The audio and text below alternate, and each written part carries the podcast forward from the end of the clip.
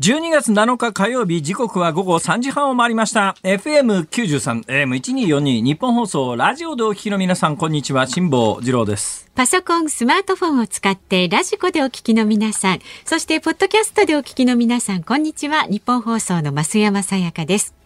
辛坊治郎ズームそこまで言うか。この番組は月曜日から木曜日まで辛坊さんが無邪気な視点で今一番気になる話題を忖度なく語るニュース解説番組です。ラジオのラジオのラジオをお聞きの皆さん。大変です。え？ー、えらいことです。えらいことどうしたはい。えー、私ですね、はい。あの家にははいめったに連絡してくるなとこう言ってるわけですよ。はあ。だからあの太平洋横断中ですら、ね、太平洋横断中には私はあの日本放送から借り受けた、えー衛星携帯電話っていうのを持ってまして、ええはいあれ以外にもまあ個人持ちの衛星携帯電話等があるわけですが、はまあ、衛星携帯電話って基本的に昔の電話機みたいなもんで何秒いくらとかって結構高い値段するわけですよ。あでまた家から電話かかってきたってですよ、太平洋の真ん中にいたらどうしようもないじゃないですか。ねえ。ね。えーだからもうあのよほどのことがない限り電話なんかしてくんなと、ご家族でね、休んでるそうそうそう言ってたんで、はい。まあある時なんか5月入って航海から1か月ぐらい経ってからですね、電話見たらうちから電話なんですよ、はい。あっちゃーこれ何かあったかなと思って。いやもう本当に何回もずっと言ってましたからね電話してくんなって。で電話出たら元気とか言われてですね、はい。元気だよ。だから今の電話でな階段を踏み外して死にそうになったんだよみたいなことを言って。な何の話かと思ったら、えー娘の誕生日の祝いどうしようみたいなそういうのどかな話題だってよかったんですけど。よかったんです。だからまあ私のところに、まあ、うち家族からメールとか電話来ないんですよ基本的にね。私あの家族の中でどうもいないことになってるみたいで かわいそうなおそしたら来たんですよ急にメールが。どうしたんですか？なんだと思います？俺もさ、いや、それ言われてて太平洋上で何かの相談されるのに匹敵する、それ言われても、どうしたらいいのっていう、うちのかみさんから SOS のメールが入ってですね、はいはい。えもう私が家にいりゃ何とかしてあげますよ。だけども東京にいるわけだからどうにもならないじゃないですか。メールバンド見たら、洗濯機のドアが開かないって。知らんがな、そんなもん。どうすりゃいいんだよ、それ。どうやら洗濯機が壊れたらしい。あの、横穴式の、横穴式っていうんですか？ドラム型っていうんですね。あの、昔の縦型式のやつも、はい。縦型式のやつも確かね、あの、全自動になってから結構危ないんで、はいはい。蓋ロックされるようになってるはずですけれども、えー横穴式のやつは特にですね、あの、子供が入り込んで、あの、死んじゃうみたいな事件も結構あったんで、うん。あの、ロックって結構厳重にできてるらしくて、はい。どうやっても開かないって言うんですよ。あらそれは要するに壊れたってことじゃないのかと。いうことで、すぐメールはですね、買い替えたらってメール 送ったらそれっきり返事がないんですけど。頼られてると考えればよろしいんじゃないいですか？や、だけどさ、それ言われてもどうしようもないじゃないですか、これ。言われてもどうしようもないっていうのはあれですよね。人の痛みですね。同情してあげることはできますけども、はいはいはい。いくら痛いって言われたってどのぐらい痛いかなんかわかんないもん。うん、まあでも痛い方は言いたいんですよね。人になんかこの痛みって分かち合ってほしいものですよね。えーあ言いたくなるいや今日ね、はい。はい増山さんに会ったらね聞こうかなと思ってたんですが。やっぱりあれですか？あの赤ちゃん産むって痛いんですか？やっぱり結構。私はね、はあ。割とあのその苦しむ期間はね短かったんですけど、え。ものすごいこのやっぱりねこの世で一番のね痛みだった。もう喉元すみれまで今忘れちゃってるんですけれども。なんでそんな話をするかというと、はいはいはい。今日夕刊読んでたんですね、ええ。そしたら某新聞に、うん。ちょっとした記事があって、記事自体はまああの大した記事でもないんですけども、その記事の書き出しがですね、はい世界三大疼痛と呼ばれるほど強烈な痛みを起こす尿路結石って書いてあるわけですよ。あ尿路結石って何ですか？あのお尿の出る道のところに石がたまるんですがね。これがなんか痛いらしいですね、はいだけどこの記事最後まで読んだ時にはい納得いかなかったのが、うん。世界三大疼痛とは何かっていう解説が一つもなくてですよ。尿路結石が世界三大疼痛の一つなのはわかるけどあーはいはい。あと二つは何だろうといや間違いなくそれ出産の痛み入ってんじゃないですかね。これ調べました。世界三大疼痛とは何かというのをですね、はいはい。本番始まる3秒前ぐらいにですね、ネットで調べたところが結論です。はい。諸説あってわからない、えー？諸説あってわからないんだけれども、いろんな組み合わせがあるんですね。まあ、例えば代表的なやつで言うと、いや、本当にいろいろあるんですよ。ん。パッと見て調べたらですね、はい。えー例えば痛風であるとかね痛風。痛風どうですか、えー、尿路結石痛風吐いたあえとか尿路結石群発頭痛心筋梗塞心筋梗塞も痛いらしいですね。あなったことないですけどかなりね苦しみたいですよ。筋梗塞はあのドラマなんかでよく「うー」かなんか言ってるのありますけど、あれ痛いんですかねやっぱり。痛いんじゃないですか痛いですか。どういうメカニズムで心臓心筋梗塞が痛いのか分かりませんが。というぐらいあの組み合わせいろいろなんです、残念ながら出産っていうのは入ってないのは多分これね男性が記事を書いてるんだと思いますあこれね。はこの時代良くないですね。ぜひ出産入れていただあきたいうですねこの中でいや多分一でもね番になると疼痛じゃないんですよ出産は。病気じゃないから。疼痛っていうのは病気や怪我でいろんなところの組織が傷んだ時に疼痛っていう医学用語なんで多分ねあの出産の時の痛みは医学用語における疼痛には入らないんだと思いますね。疼痛の疼の字書けますか？疼痛の疼こっち側に。病だれに真ん中が冬ですねああ病だれにだから多分音が糖なんだと思います。すねはい。まあその疼痛ですけども。で、共通するのが、で世界三大疼痛は何かっていうと、まああの、これいろんなことを書いてる人たちがたくさんいるんですが、その書く人によって全部バラッバラなんですよ。んだから何が痛みかなんかわかんないんだけど、はい共通してるのはやっぱりね、どの世界三大疼痛でも筆頭に出てくるのが尿路結石なんですっへて。ーだから、尿道に石が溜まると相当痛いらしいですよ。男性の方が多いのかしらね。だからじょ男性の方が尿道が長いんじゃないですか。だから女性の場合は知りませんけど、短いからコロンって出るんじゃないですか。わかんないけど、男性の場合は途中で引っかかったら、これがなかなか大変なんじゃないかと思いますね。痛そうではありますね。はい、えーということで、いや、今日の床の記事はどういう話かというと、はい世界三大疼痛の尿路結石を、えーどう予防したらいいかという話で、あの、宇宙飛行士って尿路結石になりやすいんですって。で、宇宙にいて無重力の中で運動しないと、そもそも運動しないのが一番良くないらしいですね。運動しないと、どうも骨が弱くなって、そこからカルシウムが、あの、溶け出して、それが尿路結石の原因になるということで、運動しないでじっとしてると、これ非常に良くない。で私、半年間、同じ状況だ。宇宙飛行士状態だったでしょ。だだから最近ね、怖いんですよ。これ、尿路結石になって痛いって言うじゃないですか。私ね、自慢じゃありませんが、痛みに弱いですから。弱そうですね。本当に弱いんです。もうなんかほら、この間あの、モデルナのえワクチンを2回打ちに行った時に、あの、医者が看護師さんから、まあとにかく打とうと思って注射器振り上げた瞬間に、目をギュッと閉じて息を止めるのが相手に伝わって、その看護師さんが、ちょちょちょちょちょ、そんなに緊張しないでくださいと。大丈夫ですよ。別にね、刃物で誘ってんじゃないんだから、すぐ済みますから、子供じゃないんだからそんなに全身で身構えなくてもって、えー言うぐらい、私、痛みに弱いもんですから。ピーピー言いそうですね、尿路結石。ピーピー言うって言うな。だから、尿路結石だったら嫌だなと思ったら、その宇宙飛行士向けになんかある種の薬みたいなものを飲むと、あの、骨が溶け出すのが、あの、まあ、あのーまあある程度緩和されるということで、新しいその予防法みたいなものが研究されてるよっていう短い記事なんですが、ええざーっとその記事読んでて、へえ、そうなんだと思ったのは、えー尿路結石の最大の最大の予防法は、1日2リットルの水を飲むことだが、治療の選択肢が増えると期待するみたいな、そういう記事なんで。だから毎日水飲むといいらしいですね。まあな流れますからね、その分ね。ところがね、水飲むのもなんか苦痛なんですよね、あれ。結構年いってくるとね、水飲むのも重労働ですよ特に寒いとね、うん寒い時に水ってななかなか飲む気にならなないんかねじゃないですか。大量の水ごくごくごく減るとちょっとね結構ねええ。でまあここで前お話ししたように、はい。あの大量の水を飲んで体液増やすと血圧が上がるリスクもあないとは言えないみたいなことをどっかで聞きかじるとですね、ちょっとこれ水飲む。そうするとますます尿路結石の あのその時に、えー増山さんがもしかして尿路結石より痛い思いを体験してるのならば、ざまあ見ろと。痛ちょっとでも。私の精神的な痛みが緩和されるのではないかと思って聞いてみました。何ですかそれは。はい。はいえ皆さん気をつけてください。そうですね。え本当にくれ冷蔵庫の扉じゃなくて洗濯機の扉が開かないときはどうしたらいいんでしょう。まあそれはあのご主人に電話してください。さあではいいですか株と為替。いやメールでした。はい。あ、メールね。は、はいいえー今日の東京株式市場日経平均株価です。大幅に今日反発しました。昨日と比べまして、528円23銭高い28,455円60銭で取引を終えました。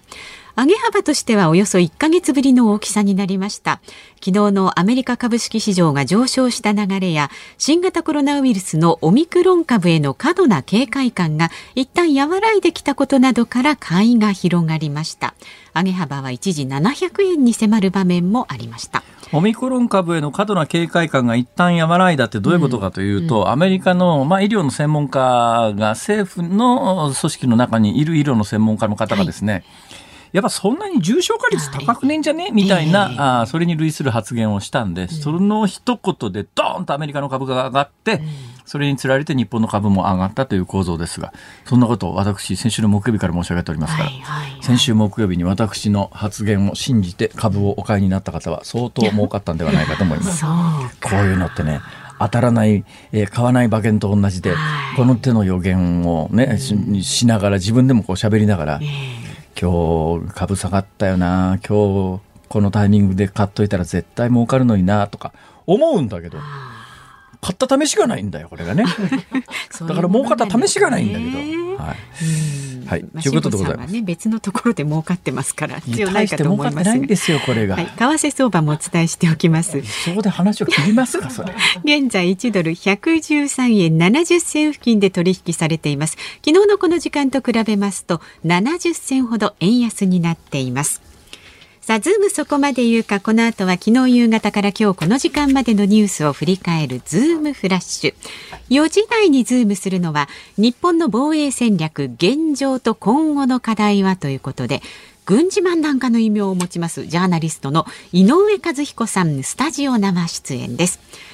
5時台はコロナ禍で流通量が減少しているという輸入牛肉の高騰ミートショックで生活を直撃というニュースにズームいたします。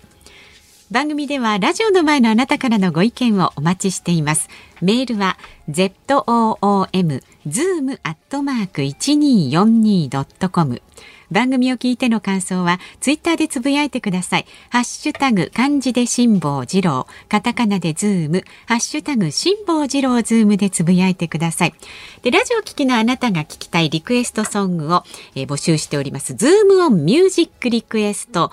今日もね、あなたが聞きたい曲ございましたら、ぜひ送ってください。その聞きたい理由もね、一言添えて送ってくださいね。5時25分頃お送りする予定です。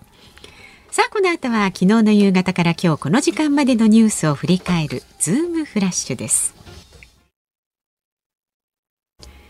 日本放送ズームそこまで言うか。このコーナーでは辛坊さんが独自の視点でニュースを解説します。まずは昨日夕方から今日この時間までのニュースを振り返るズームフラッシュです。岸田総理大臣は昨日所信表明演説を終え新型コロナウイルスに対応する経済対策の裏付けとなる35兆9895億円の補正予算案の早期成立に全力を挙げると述べました。明日の衆議院代表質問から国会論戦が本格化します。政府与党は2022年度税制改正の焦点である住宅ローン減税の概要を固めました。2021年の末で期限が切れる制度を4年間延長し所得税と住民税から差し引く控除率は年末のローン残高の1%から0.7%に引き下げます。アメリカのバイデン政権は昨日来年2月の北京オリンピックに政府代表を派遣しない外交ボイコットを正式に発表しました。各国に同調の動きが波及する可能性もあり日本は難しい判断を迫られることになります。ミャンマー国営テレビはアウン・サン・スー・チー氏の禁錮4年の判決についてミン・アウン・フライン国軍総司令官の指示により2年に減刑されたと報じました。ロシアのプーチン大統領とインドのモディ首相が昨日会談し軍事や科学技術など幅広い分野で両国の関係を強化することで一致しましたロシア製ライフルの共同生産やロシア軍のインドの港湾施設の使用など多くの協定が結ばれる予定です WHO は今日、新型コロナウイルスに感染して回復した人の結晶を患者に投与する治療方法について推奨しないとする指針を公表しました。臨床試験の結果、死亡率を下げたり、重症化を防いだりする効果が出ていないことが判明したためとしています。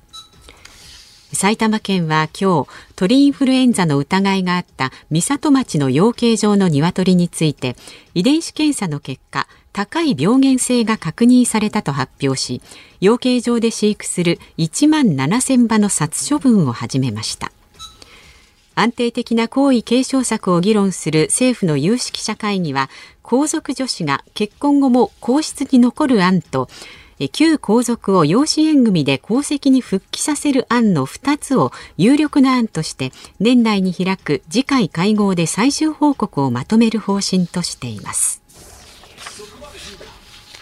はい、えー、一個一個解説していきますか。はい、お願いします。住宅ローン減税。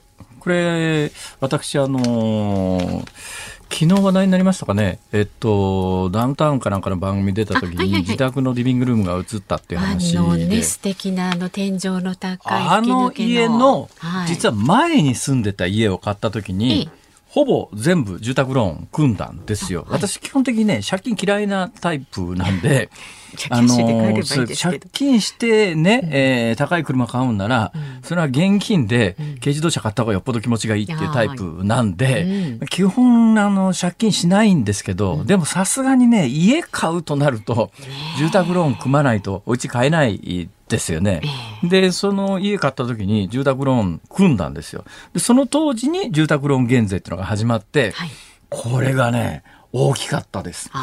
むっちゃ大きい。年度末、うん、年末にこれ請求して、うん、いや、むっちゃ減税じゃんっていうのがあったんですが、これなんで減税額を少なくするかというと、はい、金利が劇的に下がってきて、不合理なほど減税されちゃうと。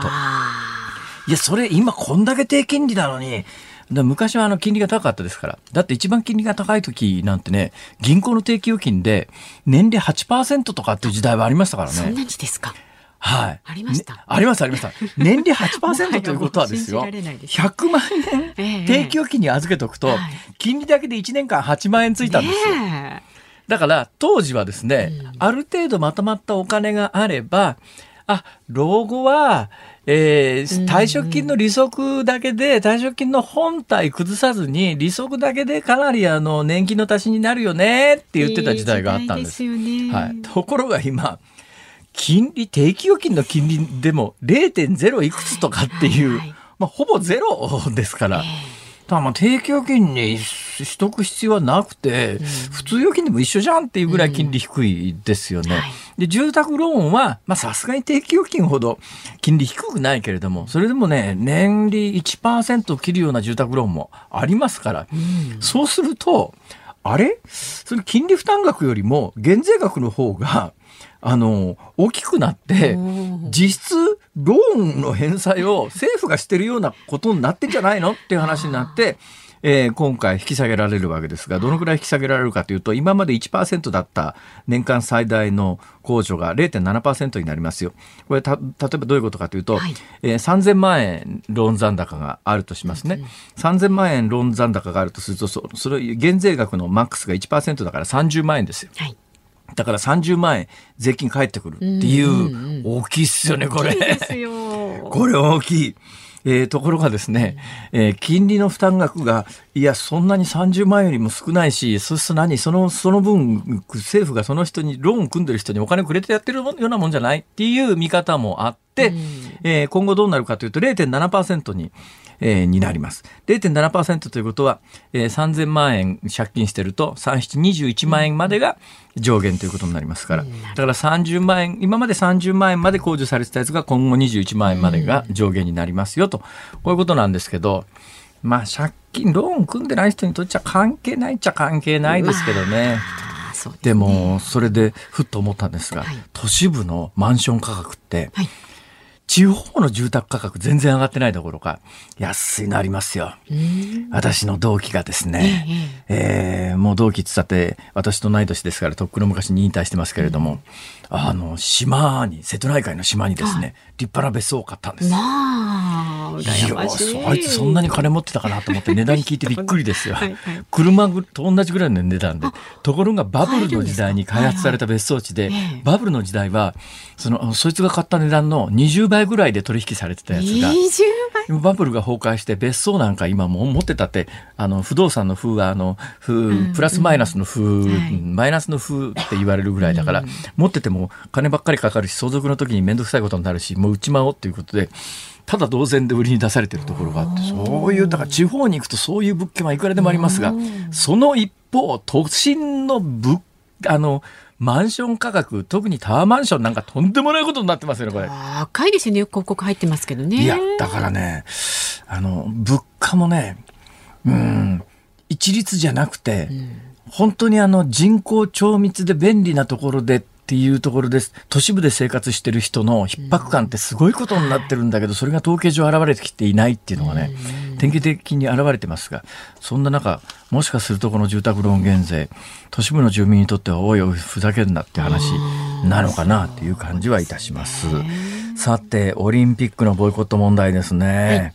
これ今日岸田総理は、あの、昼ニュース各局全部、あの、岸田総理のコメントをこう切り取って放送してましたけど、えーはい、何回聞いてもこれはやっぱり岸田さんのねある意味才能かもしれないね。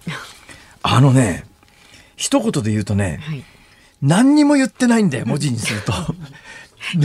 何にも言ってないんだけどなんか言ってるような錯覚を覚えるんだよね、これが。のモノマネみたいなこと言わないでください。いや、だから飯田君のモノマネっていうかね、えあの、理想的なテレビコメンテーター。私もね、結構テレビでいろんなコメンテーターの人と扱ってますがね、え長生きしてるコメンテーターは、みんな共通するのは、えパーッとぼーっとテレビ見て聞いてると、うん、なんか言ってるような気がするんですよ、はいはい、なんかちゃんとしたこと言ってんだと思うんだけど、それ文字にしてこう書いてみて、うん、もう一遍司祭に点検してみると、うん。何も言ってねえじゃんこれっていう人は長生きしますね。だから橋本徹みたいに、あの新あのネットに記事の見出しになっちゃうような意味のあることを言うと長長持ちしないあれは。あのやり方は。そうなんです話題にはなるけどだから話題にならずねなんかあの今回岸田さんなんて言ったかというと。はいオリンピックの、これモノマネができないとか辛いな。まあ頑張ってやってみてください。はい、モノマネじゃなく言います、はい。オリンピックの意義や我が国の外交にとっての意義等を総合的に勘案し、国益の観点から自ら判断していきたいって。なんだよ、これ。まあ、それ自ら判断するの当たり前だろ、俺。総理ですからね。びっくりだ。岸田さん。俺、テレビのコメントだかだったらね、20年持つ人だと思うね、この人は。そうですか。褒められたのかいかがなものかと。以上、ズームフラッシュでした。12月7日火曜日時刻は午後4時を回りました東京有楽町日本放送第3スタジオから辛坊治郎と日本放送の増山さやかでお送りしていますさあここで来週のお知らせです。来週月曜日13日からの辛坊治郎ズームそこまで言うかは特集辛坊治郎がノーリミットニュース大横断スペシャルと題して新型コロナワクチン政局エネルギー問題など一癖も二癖もある論客をお迎えいたしまして辛坊さんがノーリミットなトークで皆さんの ご機嫌を伺ってどうしました？どうしました？いやいや。何ですか？いやゲストは13日月曜日が橋本徹さん。6時までですからね辛坊さんね。はあ、で14日火曜日が政策アナリストの石川和夫さん。15日水曜日は政治ジャーナリストの田崎史郎さん。16日木曜日は 立憲民主党泉健太新代表の特徴を見つけようと頑張っている飯田浩二アナウンサーなんじゃそりゃ。ね、来週やる気があんのか。もうやる気満々ですよ。はい、はい、満ち満ちておりますのでね。今日なんか必死になって飯田君その辺でコピーしてたな。あれって何コピーしてたの珍しく私も見かけました、ね、仕事熱心だったのだろうか。だと思いますよ。そうですか。仕事生きがいですから飯田君はね。きっと違うと思う、ね 何なんでしょうかね。今度聞いておきます。来週月曜日からの特集辛坊治郎ノーミリノーリミットノーミ リミットニュース大横断スペシャルどうぞお楽しみに。はいはい。でメールがですねありがとうございます洗濯機に関してご親切にたくさんいただいてるんですが、どうしたらいいですか？神奈川県横浜扉が開か市なくなったよ。横穴式洗濯機。横浜市でドラム式ね44歳、えーレブンの、えー海辺カフカさんへいへい。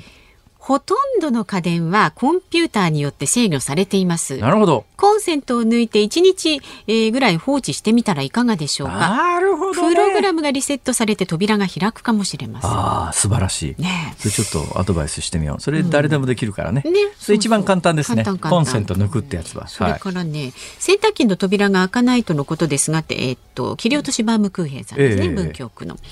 チャイルドロックが解除されるカチャッという音が鳴る前に電源を切りませんでしたか？は？もう一度電源を入れて再起動させたら開くかもしれません。やっぱりあの決め手は再起動のようですね。どうもね。ですね、あとは横浜市の鉄則さんはですね、はいはい洗濯機が開かない場合はバールのようなものでこじ開けるしかないですね。それダメでしょ。それそれ確実に開くかもしれませんけど開くのは開くけどさ、ダメでしょそちょっれ。と勇気いりますね、これねめち。ゃくちゃだなもう。ひどいわ。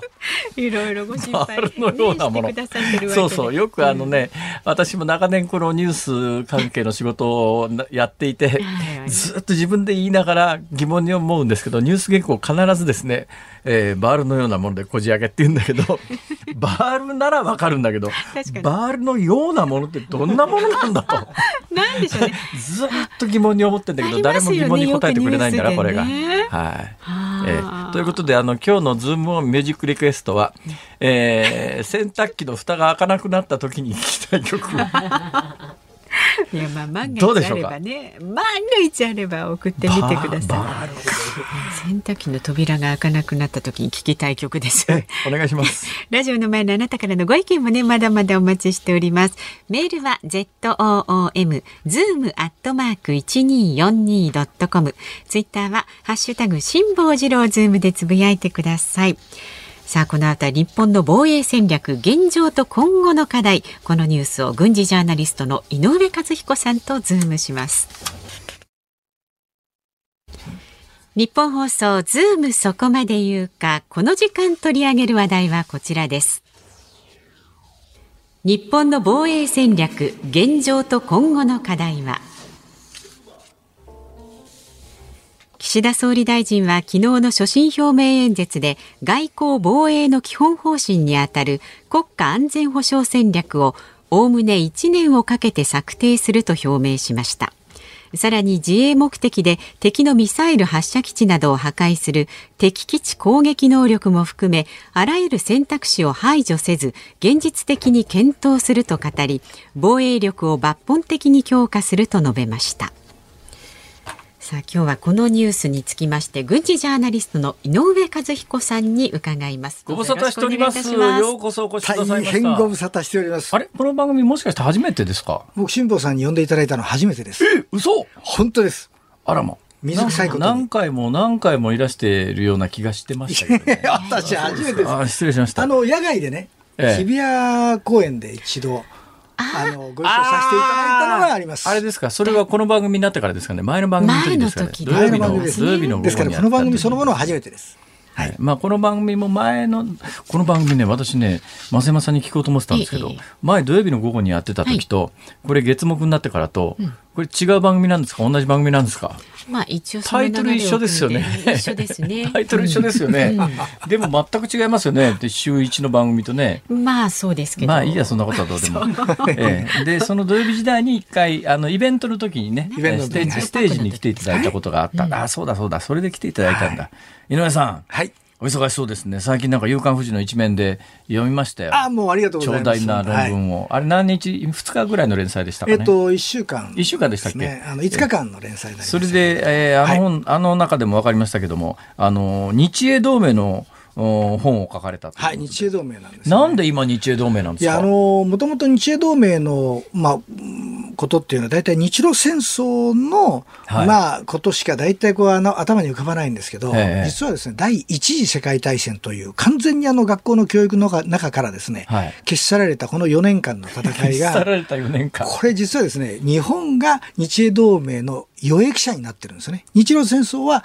日英同盟の日本が受益者だったんですけども、はあはあ。日英同盟が結ばれたのは、で1902年ですね。1902年。はい。えー日露戦争がその2年後ですか？2年が1904年から1905年までですね。はい。で、第一次世界大戦が1914年から18 18年。年まで。の4年間。はい、ここでも日本の活躍があったんで、実は第一次世界大戦、連合軍が勝ったというですね、これ、知られざる事実そ。うんですすね。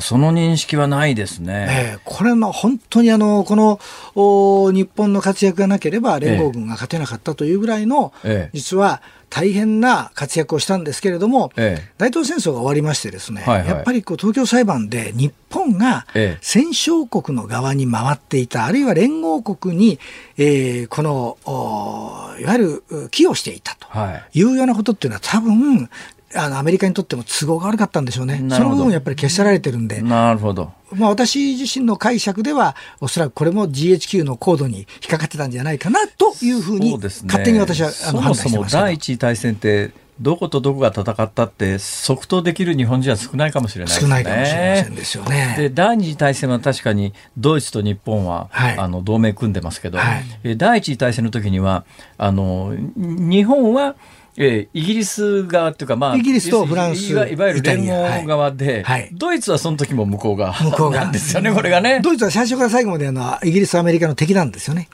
ですんで、こう、後でこう悪者にしやすかったっていうのがあったと思うんですけども、ええ日本はそういうわけにいかなかったっていうのがあるんですよね。ああそもそもなんで日英同盟結ばれたんですか、これはですね、もう、あの、端的に言うと、義和団の乱っていうのは1900年にありましたけれどもこの義和団の乱の時に、8カ国の軍隊が北京に籠城して、ええ。まあ、公使館、大使館を守る形で、ええーまあ、籠城したわけですけど、はい。その時にですね、えーこのえー義和団の乱、まさにそのお中国でのその反乱軍に対してですね、まあ、中国、当時の大陸の反乱軍に対してですねえー立ち向かったその軍隊の中で日本の軍隊は規律正しく、しかもお非常に勇敢に戦ったという、このお武勇がですね、えーこれをあのイギリスの方に高い評価を受けるんですね。ええでこれはあの柴五郎というう会津出身のこの軍人さんのお武勇活躍がですね、ええ。ーイギリスのお非常にこの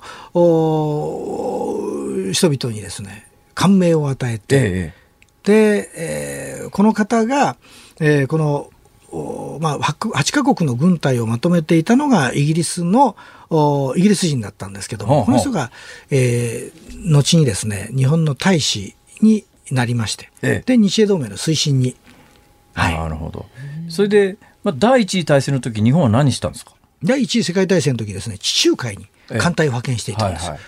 佐藤幸三中将という当時は少将ですけども、え。おが率いるう巡洋艦一隻と駆逐艦が十数隻、はい。本当に小さな艦隊なんですけども、お数の上でこそおそんなに多くないんですけども地中海に艦隊を派遣して、ええ地中海で船団護衛をやったんですね。はでオーストラリアニュージーランドからのお軍隊をお運ぶ輸送船の護衛もやってます。あ。なるほど。でカナダの西海岸も守ってるんです南アフリカも守ってたんですつまり英連邦諸国を日本が守っていたと、はい。ヨーロッパにあの兵力を割かれております、ええ。はい、あ、そういうことがはい、これが連載でちょっとずっとさせていただいたそれでね。えーそれがまあ現代的にどんな意味を持つかというか、はい。あの最近ちょっとイギリスと日本の関係も近くなってきてものすごいですね。あの、2016年のあの、安倍政権のあの、第二次安倍内閣が発足して以降ですね、ええ。急激に日英同、あの、日英の関係っていうのは進化してきておりまして、ええもちろんその2プラス2も開かれ、アクサっていうあの物品役務相互提供協定という、はいまあ何かがあったら、えーイギリス軍の方に食料も部品も提供できますよ、燃料も提供できますよ、飛行機があの故障したら修理することもできますよ、役務ですね。そんなようなことのその協定も結ばれて、で、あの、イギリスの接近の度合いっていうのはやっぱりイギリスもですね、やっぱり日英同盟の時代っっていうのを分かってるんですよね。ユーラシア大陸を挟んで東西の島国が、これ国益をもともとぶつからなかった。要するにその衝突しなかった、利害が衝突しなかった国同士の連携の時っていうのは、イギリスにとっても実は最盛期だったっていうことを分かっているわけですよね。で、イギリスはもともとその太平洋の方にやってくるって言いましても、英連邦の国を52カ国ありますけれども、その中の英連邦王国という、あの、おこのコモンウェルス・レルムっていう局あの国っていうのは16カ国あるんですけれども、ええこれ何かっていうと、そのエリザベス女王を元首とする国なんですよね。はいでそれが、その主要国はオーストラリア、ニュージーランド、カナダって、いずれもがみんな太平洋の方にええいる国々で、イギリスはむしろヨーロッパの国というよりも、アジアの国というふうにも考えられるという、この視点で立ち返るとアジア回帰なんですよね。それはなかなかそれはなかなかね、視点としてなかったですね。そう言われてみりゃそうですよね。ええだから、イギリスにとっては、ヨーロッパの方の国々、周りの国々はご近所付き合い。町内会ですけどね。こっちは親戚なんですよ。それで言うとね、今日のニュースにもあったんですけども、はい。はいまああの安倍政権以降なのかな、あの誰政権以降なのか分かんないですけど、日本とはい。アメリカとオーストラリアとインドと、はい。まあ、あの密接な関係はい。になってってはい。いう話がありますよね。はい。その一方で今日のニュースは、あのインドが、えーロシアから大量のあの、はい。兵器を買って、はい。ロシアが今、インドに急接近を図っていると。えええええそうすると、ちょっと待ってよと。あの、インドってどっちなのって素朴に思うんですけど、これはですねどうしたらいいんですか？これはですね、あの、もう、本当にあの、謎のおインド。謎のインド？謎のインド。あのですね、これは、あの、辛坊さん、あの、インドってもともと、あの、中国、ロシアが主導する上海協力機構にも入ってるんですよね。はね、ここんなところにも入って、でもその中のもっともう一つの構成国は自分たちが政治的にも軍事的にも対立しているパキスタンが入ってるんです。あ、はいはい。それでも仲良くできるんです。で、インドが今建造中の航空母艦って、イタリアとフランスのインドが航空母艦作ってるんです作ってかそれを、それ、イタリアとフランスの技術を導入しつつ、エンジンはアメリカ製。空母艦載機はロシア製を考えてる。これね、あの、えもともと、あの、チャンプルーみたいな、あの、ことをやるんですよ。あれだけ世界の国々、あいろんな国の兵器をいろんなところから買ってええ、運用するっていう国っていうのはあんまりないんですよ。そうでしょうね。そういうことができる国なんですよね。ですから、安倍さんがクワッドにインドを引きずり込んだというのは一つ大きな成果だったんですよ。はい。まあ、クワッドっていうのはさっきの4カ国、4カ国ですね。ええ米、あの、米豪、日米豪、印と。そうですよね。中、あインドって伝統的にはなんかその西側の国というよりは、なんか独立独歩の真ん中辺にある国っていう、なんとなくイメージ。そうなんですよね。だから結局そこら辺のところっていうのをこう、扱いはやっぱり難しい国なんで、じゃあ本当に今度はインドがロシアとくっつくかっていうと、私はそうでもないと思うんいですよや今の話で言うとね、はいインドがその空母を作って空母艦載機にロシアの戦闘機を入れるということになると、そのロシアの戦闘機の性能とかっていうのがそのクワッド通じて西側に筒抜けになっちゃうようなことはないんですか？多分私はそれあると思うんです。だからもともとインド、インドの戦闘機って、あの、ミグ29っていう戦闘機を持ってるんですよ、ロシアの。はもともと持ってるんですよ。でもえだから、それでフランスの戦闘機も持っていて、あ、はいはい。うん、どう、大丈夫なの？というようなオペレーションをやってるんです、もともと。はあ。はい。それさっきの話で言うと、大体さっき中国のあの枠組みの中にも一部入ってるって話ですけど、は中国とインドって領土紛争してるから、むっちゃ伝統的に仲悪いじゃないですか。ですよね。でもやっぱりこうインドにすると、その周りの国々がですね、このお上海協力機構の中に入っておりますんで、え一応自分たちも入っておかないと、やはり一番こう辛い立場になるんだろうなと。だって、そのオブザーバーの国でですよ、あの国のオブザーバーの、上海協力機構のオブザーバーの国に、アフガニスタンはあるわ。はあ、で、あの今問題になってるベラルーシはあるわ。ベラルーシですか？ええ、で、加盟申請してるのはシリアも加盟申請したりとか。これややこしい。で、イランが、えこれ正式加盟しましたんで、え、めちゃめちゃややこしいですね、これは本当乱暴者の集まりみたいな、その、これどうなるんですかこの世界のあの安全保障状況はこれからどう変わっていくんですか？私はですね、世界の安全保障状況っていうのは、やっぱりだからその意味で日英同盟ってすごい大事だと思ってます。ええやっぱりあのアメリカの大統領選挙選挙を見てもですね、アメリカの大統領がどっちになるかで、日本の安全保障って大きく揺さぶられるようなイメージを持っておりました。ええでこれはあのやはりかつても2人のルーズベルトってフランクリン・ルーズベルトのように日本を戦争に引きずり込もうとする反日的な大統領もいれば、ええ。セオドア・ルーズベルトのように、日露が戦った時にちゃんとその申し出によって日本の仲介をおこのポーツマス講和条約でしっかりとこの仲介をやってくれる国があるわけですよね。あの、あそういう大統領もいたわけですよね。だから、アメリカって2つの顔を持ってる時にですね、アメリカがこの大共和党の大統領になるか、民主党の大統領になるかっていうことで一喜一憂で、そのたんびに尖閣諸島を守ってもらえますかっていうふうに言わなきゃいけないという、ええこの、なんとも言えない不健全な、この今の日米同盟を健全化するためには、イギリスの仲介ってすごい必要だと思うんですよ。で、イギリスがやっぱり入ってくると、先ほどのお英連邦王国の国が自動的に、まあ、これ、同調してくるくる形にもなりますし、ある意味ではアメリカがやっぱり一目置くっていう部分っていうのは、ええこれ歴史にあの照らし合わせても、そういう部分っていうのは出てくると思うんですよね。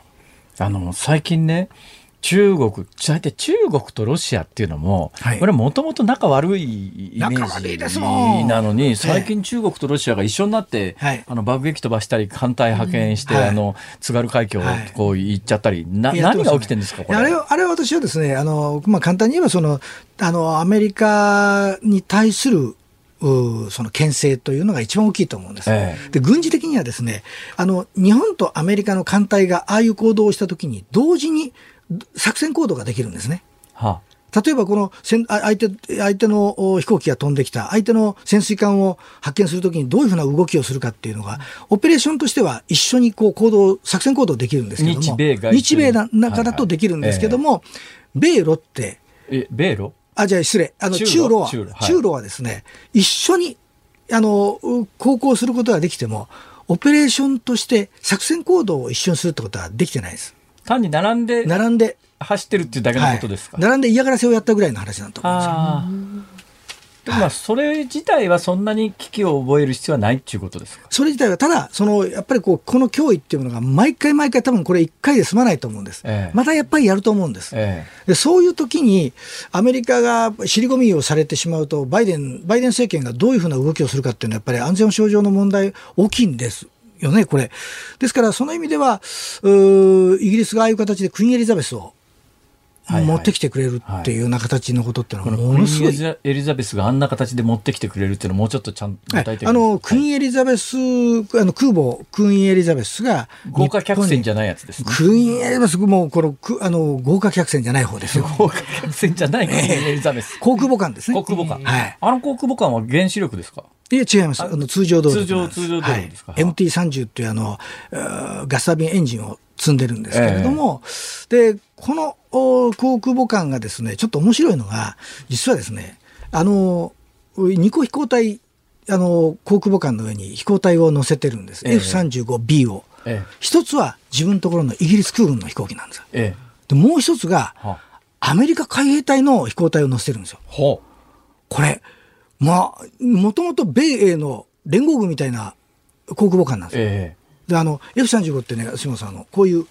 あの、飛え。行機今ポケットから、ポケットから小さなプラモデルが出ましたはい F35B。これ、これね、A, A な方 A なんですすけども、まあ、おな、ま B あ、は垂直離着陸あの、垂直ではなくてですね、短距離で、あ、おおあ壊れた壊れた。あの、短距離で飛び上がるんですけども、胸のポケットにプラモ入れて歩いてる人は珍しいですよ、井上さん。いやこれ、あの、皆さんラジオなんでね、見えないんですけど、これあの、ストレス戦闘機なんで見えなくて。あ、なるほど。なるほどうまいね、どうも。いやいやいやいやいやいやいや。どうも。一応ステルスなんでですね、こう見えない。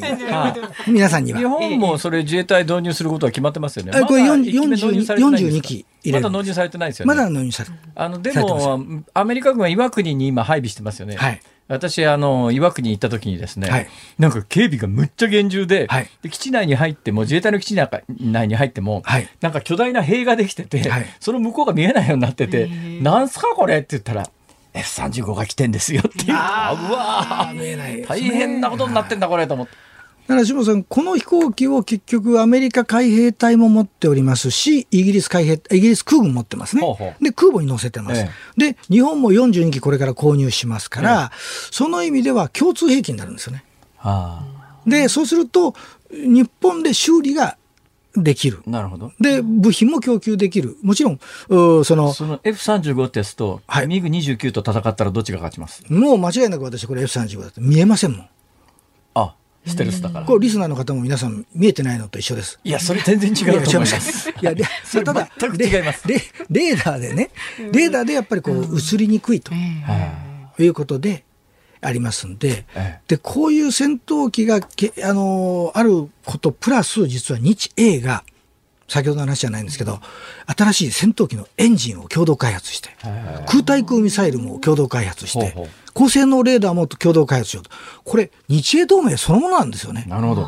で、このようなことになってくると、やはり、その、まあ、アメリカが、ちょっと焼きもちを焼かせる、アメリカに対して焼きもちを焼かせるぐらいの、ちょっとそういう手段があった方が、まあ、アメリカとしてもですね、あ日本としても、アメリカがこう、好き勝手なことを、自分たちの都合でやる、やらないっていうようなことを言われなくて済むのかなと。なるほどね。まあ、アメリカはまあもう民主党と共和党で政権交代するとごろっとね対日の態度も変わったりなんかするんだけど、はいまあ、それに比べると日英の方が安定してると。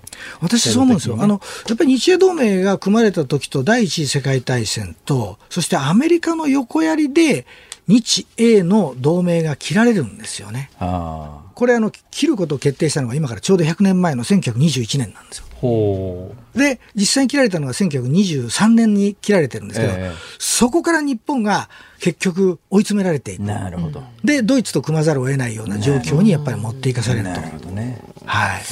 いやいや面白いや面白いけれど。あれですか？他のポケットになんか別の戦車とか入ってないんですか？戦車は入ってるんです。入ってんのかせ戦車。出 たいや戦車が入ってるん ですよ。で大砲がね、大砲が取れちゃってるの。ポケットに戦車が入ってました。あのお話にもありました。井上和彦さんのねご著書。日本が感謝された日英同盟発売中ですのでねぜひご覧いただければと思います。今日は軍事ジャーナリストの井上和彦さんありがとうございました。どうもありがとうございました。日本放送辛坊治郎ズームそこまで言うかをポッドキャストでお聞きのあなたお聞きの内容はポッドキャスト用に編集されたものです。辛坊治郎ズームそこまで言うかは月曜から木曜午後3時半から生放送でお送りしています。ラジオの FM93 AM1242 に加えてラジコでもお聞きいただけますよ。ラジオラジコではポッドキャスト版にはないコンテンツが盛りだくさん。ぜひラジオラジコでも聞いてみてください。そして12月13日月曜日からのこの番組は辛坊治郎がノーリミットニュース大横断スペシャルと題してお送りします。橋下徹さん田崎史郎さんなどスペシャルなゲストが毎日登場。辛坊さんがノーリミットで頑張ります。12月13日月曜日からの辛坊治郎ズームそこまで言うか。ぜひラジオラジコでお楽しみください。ポッドキャストをお聞きの皆さんラジオラジコで聞いてちょうだい !12 月7日火曜日時刻は午後5時を回りました。辛坊治郎です。日本放送の増山さやかです。さあメッセージをご紹介していありがとうごきますざいます。千葉のおこちゃんさん。へいへい我が家も10月に給湯器のパネルにエラー表示が出ました。やっぱりね、業者さんがすぐに来てくれ交換しましたがその時業者さんが在庫がなくてこれからあとは大変と言っていました。ほ我が家も同じグレードの給湯器はなくてワンランクアップしたので30万も払いました。年金暮らしには痛い出費でしたが30万円そう暮れ正月きついになお風呂なしは耐えられないのでそりゃそうだ。交換できてよかったです。そうなんだよね。給湯器なしっちゅうわけいかないもんね一番ね生活に密まあ、お着してます風呂が別の給湯システムの場合にはまああの洗い物だけ我慢するかっていうのもないではないけど今うん私なんかまだ洗い物は水でやってますからねあそうですか。はい。私もだんだんお湯にしちゃいます、そうですか。それちょっと贅沢ですよ、はい、ねさあ特にねえ水でね足洗うのねこれきついっすよ。水で足洗うの？なんはい、私外から帰ってきたら、はい。手と顔と足必ず洗うんですよ。えー、ねワンちゃんのお散歩帰ってきた時に 足洗う犬扱いするな。えー指の股まで洗うんですよあのね、もう、もうちょっともう昔の話だからごめんなさいねなんですけど、何十年か前に私水虫もらったことがあってですね、その時以来、これなんで水虫こんなに注意してんのにって思ったんだけど、やっぱりね、足の指の股とかちゃんと洗い方が足りなかったんだと思う。それ以来ね、外から帰ってきたら足の指の股まで洗うのが癖になって、そのおかげで私の足なんかむっちゃ綺麗ですよ。もう自分で自分で舐めようかと思うんですけど、なかなかね、骨が硬くて、あの足の指まで口がもった、まあ何を言ってんの まあいいです。それで、それで、これがね、水で洗うとさすがにもう冷たいですけどね。寒いでしょう。ええ、でも今まだ頑張って水で洗ってます。そうなんだ。はい辛坊さんは帰宅すると足を洗うっていうことが分かりましえ、た。足洗わないですか？あれ？足手は洗うけどね。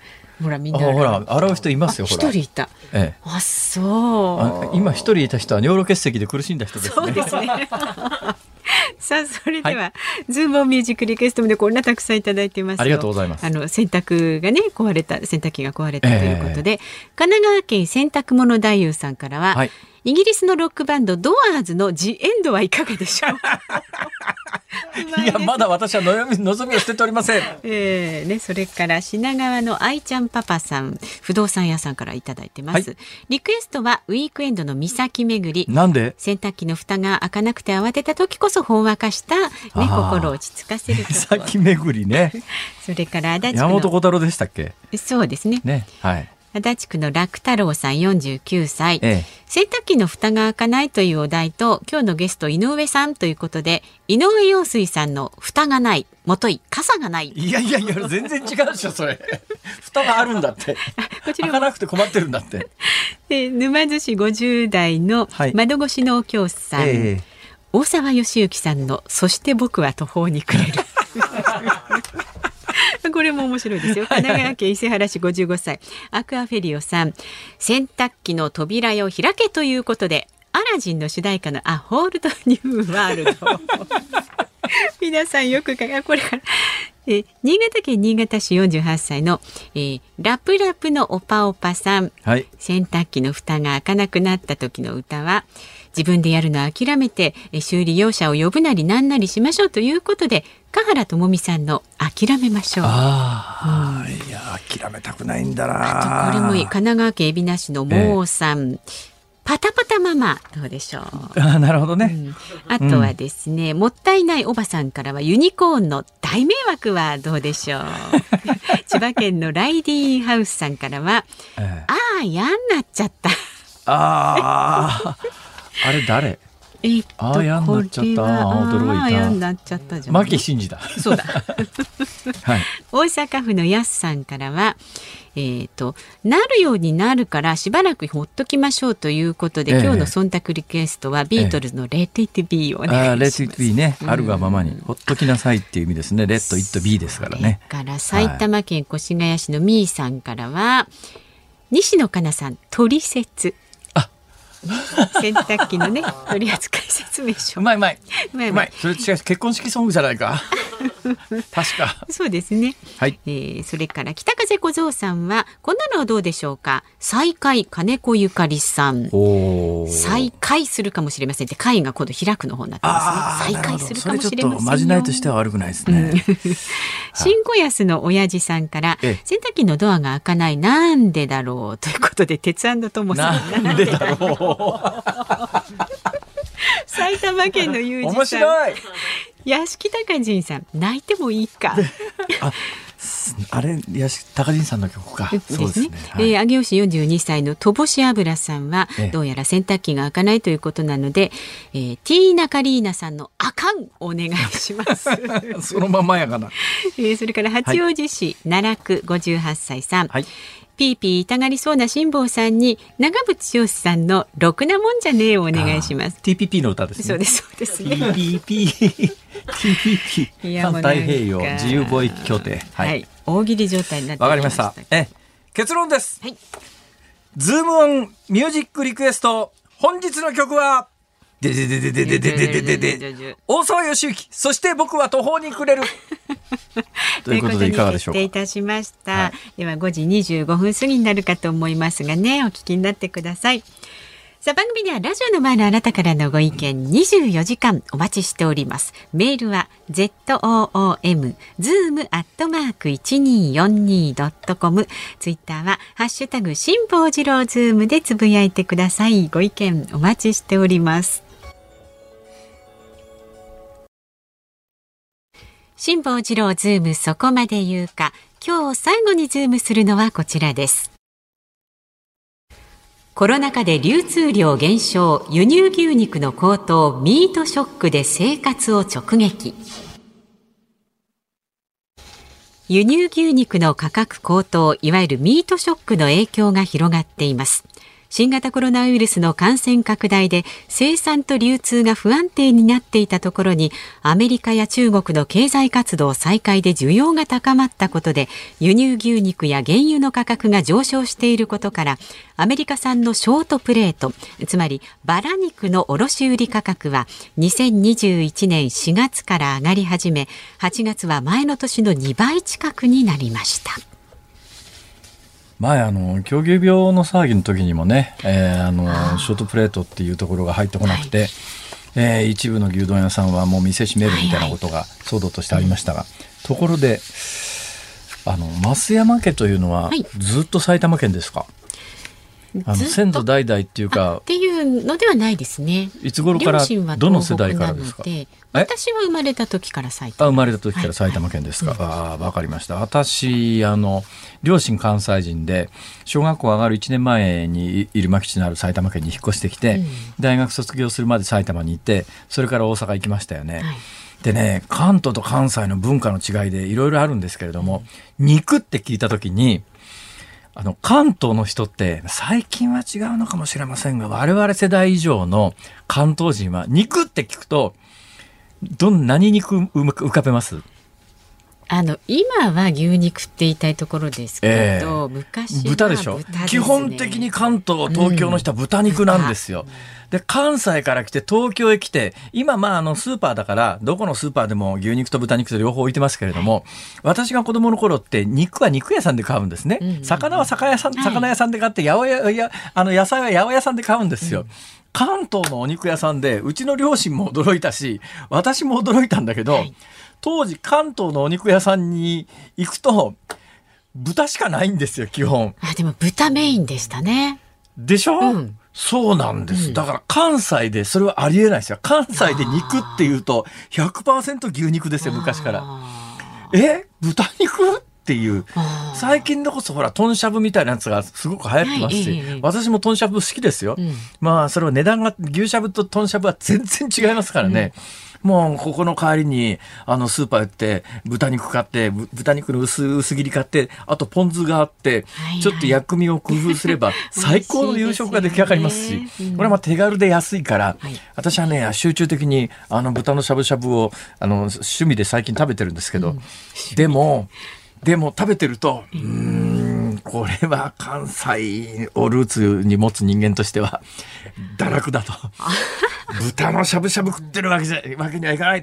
牛のしゃぶしゃぶドーンといかんかいと思って、ここ1週間ほどですね、はい、近所のスーパーで牛肉食べようと思って必死になって探してるんですけど、うんうん、高い。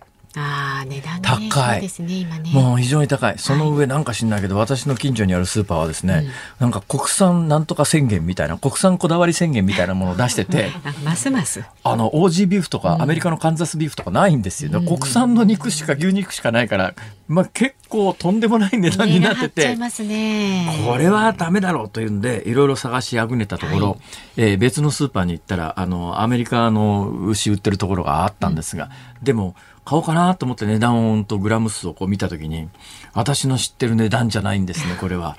あれ、だいぶ上がってんじゃねえのと思っていたら今日のこの話題だわ。で、調べてみたところ、まあ、ちょっとこれに関しては、あの、この番組でもかつて喋ったことがありますが、今、あの、吉野家一体牛丼いくらするかっていうと、えー、牛丼がですね、10月末に値上げに踏み切って、今波の牛丼が426円なんですって、これ吉野家の波の牛丼426円っていうのは吉野家史上最高額だそうですよ。いやだからまあ上がってるよなーって感じしますね。松屋。松屋もですね9月にあの波飯牛丼の波牛飯の並盛りを320円から380円に値上げしてるそうです。軒並みです。なんでそんなことになっちゃってるのかというと、肉の消費量が増えてんですよ。で肉の消費量が増えてる大きな理由は中国でどんどんお肉食べるようになってきたと。あ、ちょっと中国の方は昔から肉食ってるイメージがありますけどね、ええそれでもやっぱり消費がどんどん伸びてる上に消費の仕方っていうか買い付けの仕方が違うんだって。はい。